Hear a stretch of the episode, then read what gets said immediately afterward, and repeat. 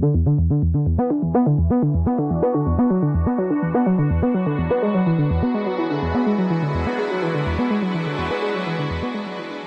to World Policy on Air, a weekly podcast from the pages and website of World Policy Journal, published by the nonprofit World Policy Institute in New York. I'm David Alpern. On this week's show, posting May 8, 2015, we'll be speaking with Lawrence Gutman, co leading the Institute's new Cuba program development, about New York Governor Andrew Cuomo's groundbreaking trade mission to Havana as normalized relations come ever closer to reality. We'll also point out top stories in the new spring issue of World Policy Journal. But first, some timely insights from Washington with Paul Brandus, who runs the West Wing Reports news service. Well, the White House is stepping up its selling of the Trans Pacific Partnership, a trade deal with a dozen Pacific Rim nations. China is not among them, by the way. The president keeps telling anyone who'll listen that one in six American jobs is linked to trade and that those jobs tend to pay above average wages. The issue appears to be growing as the 2016 presidential campaign picks up steam. So, when is the American Embassy going to open in Havana? The White House goal of having it up and running before last month's Summit of the Americas has come and gone. The delay is likely tied to Cuban anger over being listed by the State Department as a state sponsor of terrorism. The president has notified Congress of his intent to remove Cuba from that list, triggering a 45 day review.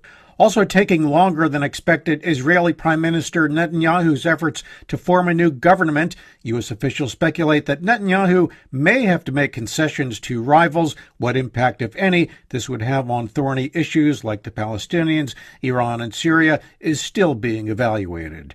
For World Policy On Air, I'm Paul Brandus at the White House.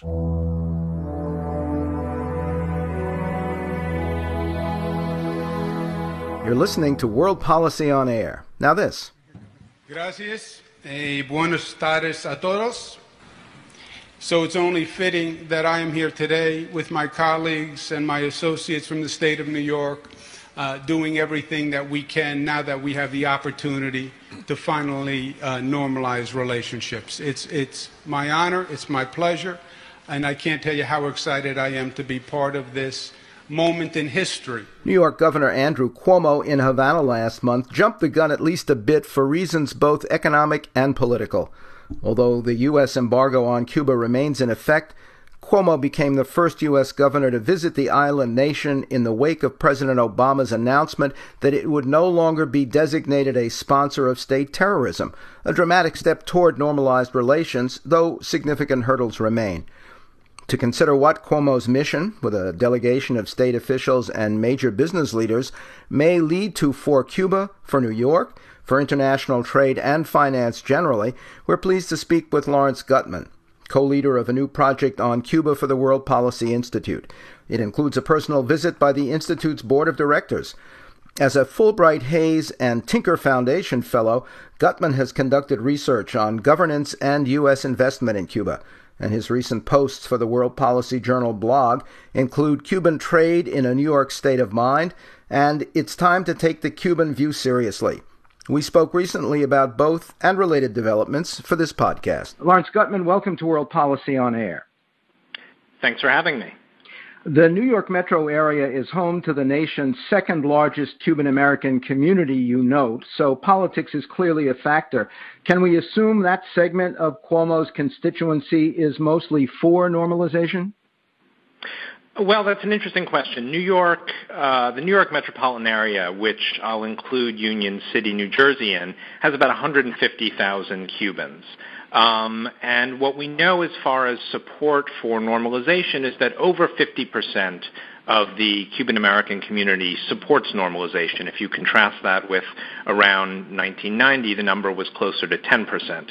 So the numbers are clearly growing, and I'm not aware of particular polling within the New York metro area, but my strong sense is that support for, norm- for normalization among Cuban Americans in the Northeast is growing and probably at majority levels at this point. But you also report that Cuomo is not alone among U.S. governors heading to Havana. Who else and how important is this state by state interest? I think the state by state interest is very important because it will allow state executives and their constituents in business, as well as Cuban officials, to develop on the ground relations that will be especially valuable as Cuban trade policy takes shape. Um, the other governor in the U.S. who has uh, spoken openly about visiting Cuba is Terry McAuliffe from Virginia.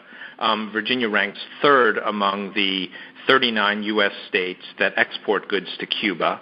Um, and so he's going to be leading a delegation. He actually led a delegation in 2010 that didn't succeed in, in establishing contracts to sell Virginia apples to Cuba.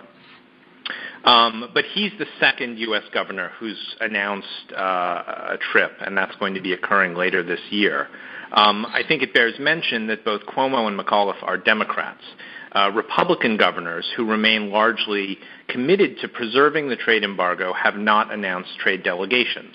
Um, Louisiana and Florida, for example, are the two leading uh, U.S. states that export to Cuba, but I wouldn't expect governors Bobby Jindal or Rick Scott to be visiting Havana anytime soon. Some familiar companies are already doing limited business in Cuba, you know, Netflix and Airbnb, for example. What are some of the major corporations in Cuomo's delegation, and how important will their presence now be when trade is officially normalized?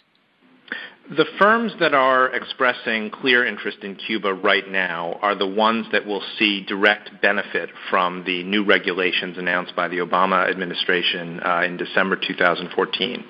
So, on the New York delegation were representatives from JetBlue, uh, which is interested in establishing direct flights, uh, Pfizer, which is interested in expanding the export of healthcare goods, MasterCard, which aspires to see its credit cards used uh, widely throughout Cuba now that regulations on, on credit have been uh, relaxed, as well as representatives from some biotech companies and research firms that are interested in partnering with Cuban labs.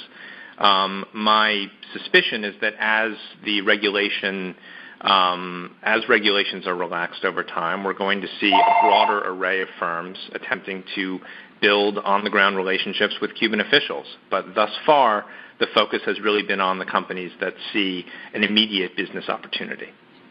What impact will new economic prospects have on corporate lobbying of the U.S. Congress to end the embargo and on the argument that Cuba has just still not done enough on democracy and political rights? Well, as I mentioned, um, opposition to the embargo is currently at an all-time high. Nearly 70% of Americans support lifting the embargo. Um, as I mentioned, over 50% of Cuban Americans oppose the embargo. Uh, that number has has risen dramatically, and so I think that given that political reality, and given the fact that it's increasingly difficult for supporters of the embargo in U.S. Congress to mobilize constituents on an anti on a pro-embargo policy, um, we're going to see corporations take a much more aggressive role. Um, there's a sense that the momentum is building, that investment is coming in the near term, certainly in the next several years, and that support for the embargo is faltering. So, for example, we recently saw a delegation from Texas, which is not a particularly anti-embargo state, um, in which agribusiness representatives traveled to Cuba just several weeks ago uh, in order to broaden their exports to the island. So even if politicians who support the embargo um, are maintaining are, are maintaining a, steadpa- a steadfast position in that regard, we're seeing um, economic actors begin to take action. And my strong suspicion is that is, is that that's going to expand on Capitol Hill. What are the big challenges for Cuba's government in facing an economic influx? Well, I think the Cuban government is facing um, a fundamental challenge as, as it normalizes relations with the U.S. On the one hand, the Cuban government needs capital. The oil crisis in Venezuela, um, the drop in oil prices is really the the reason why this entire process has taken shape on the Cuban side. Um, and so the Cuban government wants investment. They're attempting to enlarge the private sector, which is now in relative parity with the public sector in Cuba in terms of employment. But at the same time, they want to maintain their political continuity. And so the big challenge for Cuban policymakers is to manage the arrival and the expansion of U.S. capital at precisely a moment when the leadership is aging out of office. Um, and so the ball is really going to be in the Cuban court in terms of how much money they allow in and what kind of deals they develop. Um, there are a number of small scale problems, some logistical problems, the development of a labor force that will be able to execute on new types of projects, um, the question of whether foreign investors are going to accept Cuban labor on large scale pro- projects as, as uh, investment pours in. And there's also the, the long-standing problem of the currency system, which remains divided and the Cuban government uh, is attempting to unify and will presumably unify within the next 12 to 18 months. What do you mean um, the, the monetary system remains divided? Explain that. Well, in the early 1990s, after the collapse of the Soviet Union and the end of the Soviet subsidy program to Cuba, the Cuban economy found itself on the really on the edge of collapse. And in order to uh, stave off that crisis, the Cuban government began to expand the tourist sector and to try to attract tourists um, from Western Europe, from Latin America, also from the United States to visit the island. And one way they did that was to introduce what they refer to as a convertible peso which is a complement to the national peso, um, which is currently valued around uh, 1 to 25 on the dollar. The convertible peso is valued at 1 to 1 on the dollar. And this uh, introduction was successful in terms of drawing tourists who would be able to spend their dollars, but it also created a kind of dual currency system in which ordinary Cubans with access to dollars were able to purchase more desirable goods, and Cubans who only had access to uh, domestic pesos were excluded from that economic process. And the result was a a shift toward socioeconomic stratification that Cuba had not really seen since the 1950s uh, it's now clear as Cuba moves toward economic integration with the United States that a dual currency system is simply not going to work on an international market. And so the Cubans have been attempting to get rid of that system and float a national currency. But you warn that a capitalist flood could also introduce, or now, as you ex- you said, expand economic disparity. Well, this this has been a serious concern. In fact, um, since the contraction of the public sector, we've seen the rise, for example, of begging on Cuban streets. Um, I think that the the problem that really developed, again, going back to the 90s with the tourist sector, was that those who had access to tourist dollars, taxi drivers, for example, were able to make bigger incomes than Cubans employed by the state, physicians, for example. That disparity has continued, but it's also been uh, widened by the expansion of a remittance economy in which those Cubans who have access to cash being transferred from abroad are able to procure goods that Cubans without access to remissions simply aren't. And so the Cuban government is in a position in terms of managing capital where it needs to create an ample enough labor sector so that these disparities can be kept under control. And that's going to be a significant challenge. Let's talk about Cuban public opinion of the new situation as measured by the first such independent survey since Castro's revolution. How extensive was that survey and how was it conducted? This was a survey conducted in March uh, by Univision Noticias and the Washington Post. Um, it was led by a Miami based public policy firm, and it's the first public policy poll, public opinion poll ever conducted in Cuba um, and released to a global audience. 1,200 Cubans were polled across the island's 14 provinces. The poll was conducted um, unbeknownst to the Cuban government, and the questions covered a broad range of economic and political concerns. It really is the first snapshot that we've gotten of Cuban public opinion um, during the post-revolutionary period, and now at a very fortuitous moment as U.S.-Cuban relations take on a very different uh, character. Well, let's look at some of the details. Interestingly, the Cuban government doesn't get as much support as some of the institutions that it has developed over the years. Right. Cuban support for the political system, um, at least according to the poll, is frankly less than fully enthused. Um, only about 30% of Cuban adults hold a, a, positive view of the Communist Party. Um, just under 40% hold a positive view of the Cuban system overall. Um, and almost two in three Cubans under the age of 35 believe that the single party system should be abandoned. Um, so there's not a great deal of enthusiasm for the Cuban government as it relates to its citizens, but there is a great deal of confidence that the Cuban state will be able to weather whatever kind of storms are on the horizon. You know, only only 24% of Cubans believe that the political system is going to change under these new conditions. Um, there's a, a, strong expectation that the Cuban state will be able to, to basically hold sway uh, despite the economic changes. Raul Castro has an approval rating of about 47%, uh, compared with Obama's uh, President Obama's approval rating of 80%. Um, we don't see any polling on the Cuban view toward the next generation of leaders. Uh, for example, Miguel Diaz Canel, who's been designated as Raul Castro's heir apparent.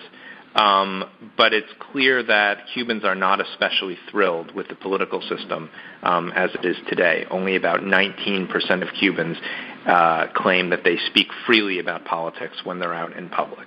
What about the threat that normalization will bring an invasion of Cuban expatriates or their heirs with claims on homes and businesses on the island? This is, frankly, an extraordinary um, aspect of the poll. Only about 24% of Cubans believe that this will happen, that the Cubans who left the island during the 1960s and saw their properties expropriated will return to the island or their children and grandchildren will return and attempt to reclaim their properties.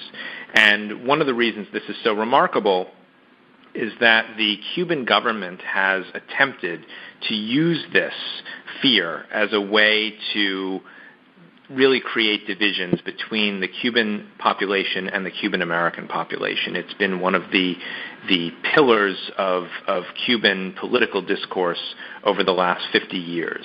And the fact that ordinary Cubans are really not particularly concerned about the threat of businesses and homes being reclaimed speaks to a failure on the part of the Cuban system to, to spread a very important part of its message.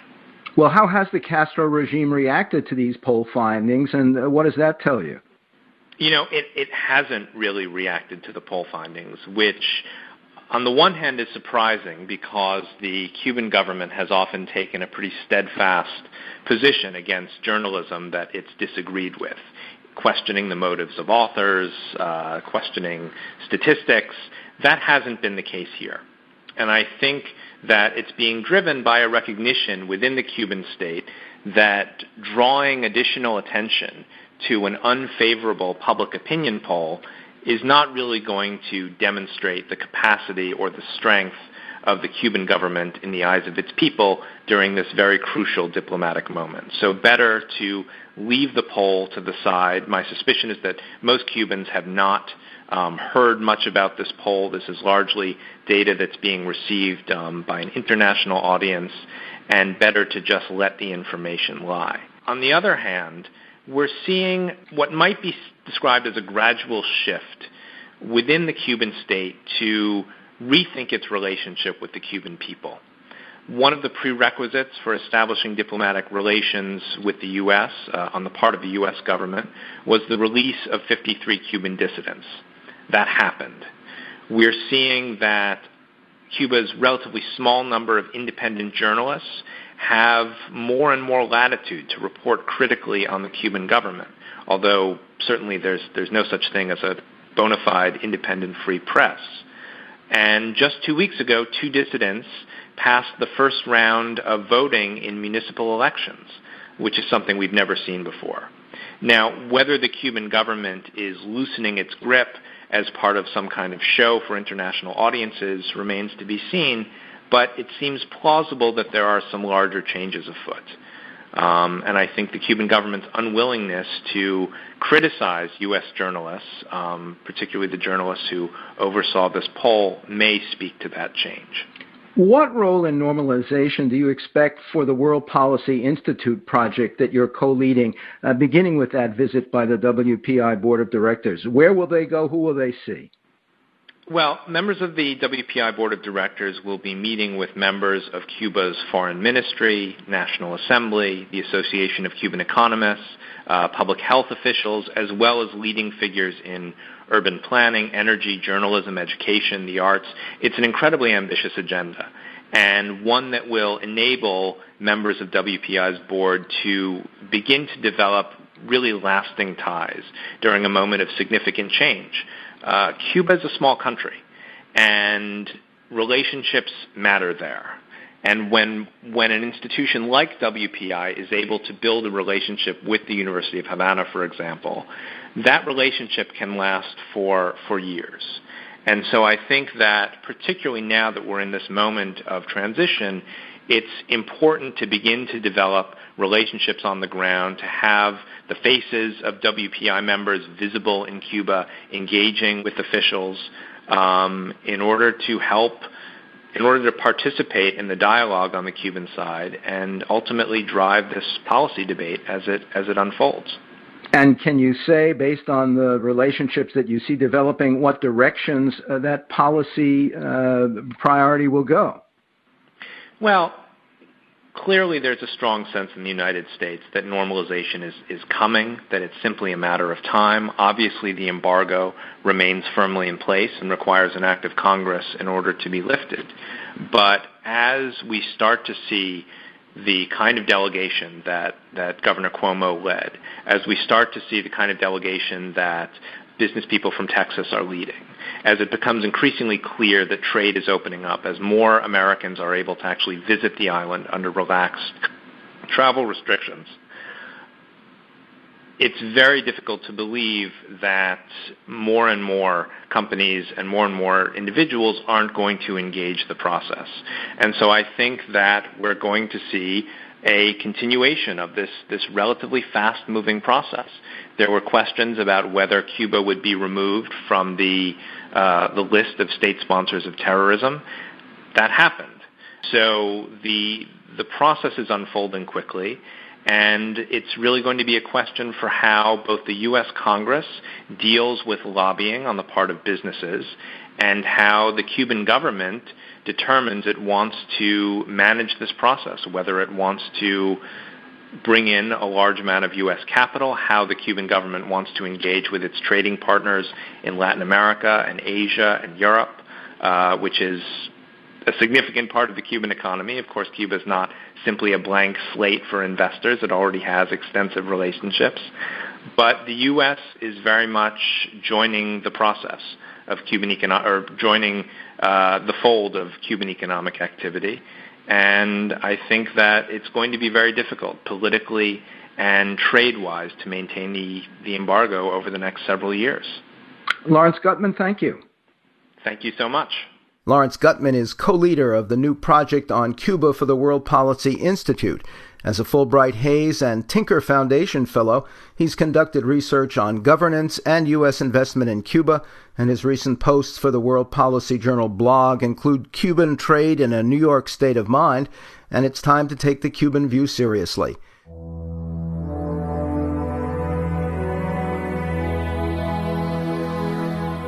In the new spring 2015 issue of World Policy Journal, You'll find articles on intelligence failures leading to the Mumbai terror attacks, on the future of Islam and Islam in our future, and on AIDS after the Arab Spring. Plus, tune into next week's podcast as we talk with the journal's managing editor, Yaffa Frederick, about a special World Policy Journal panel in the spring issue considering foremost fears of the unknown on four continents. World Policy on Air is a production of World Policy Journal at the nonprofit World Policy Institute in New York. Editor publisher David Andelman, managing editor Yaffa Frederick, online news editor and podcast producer Matthew DeMello. I'm David Alpern.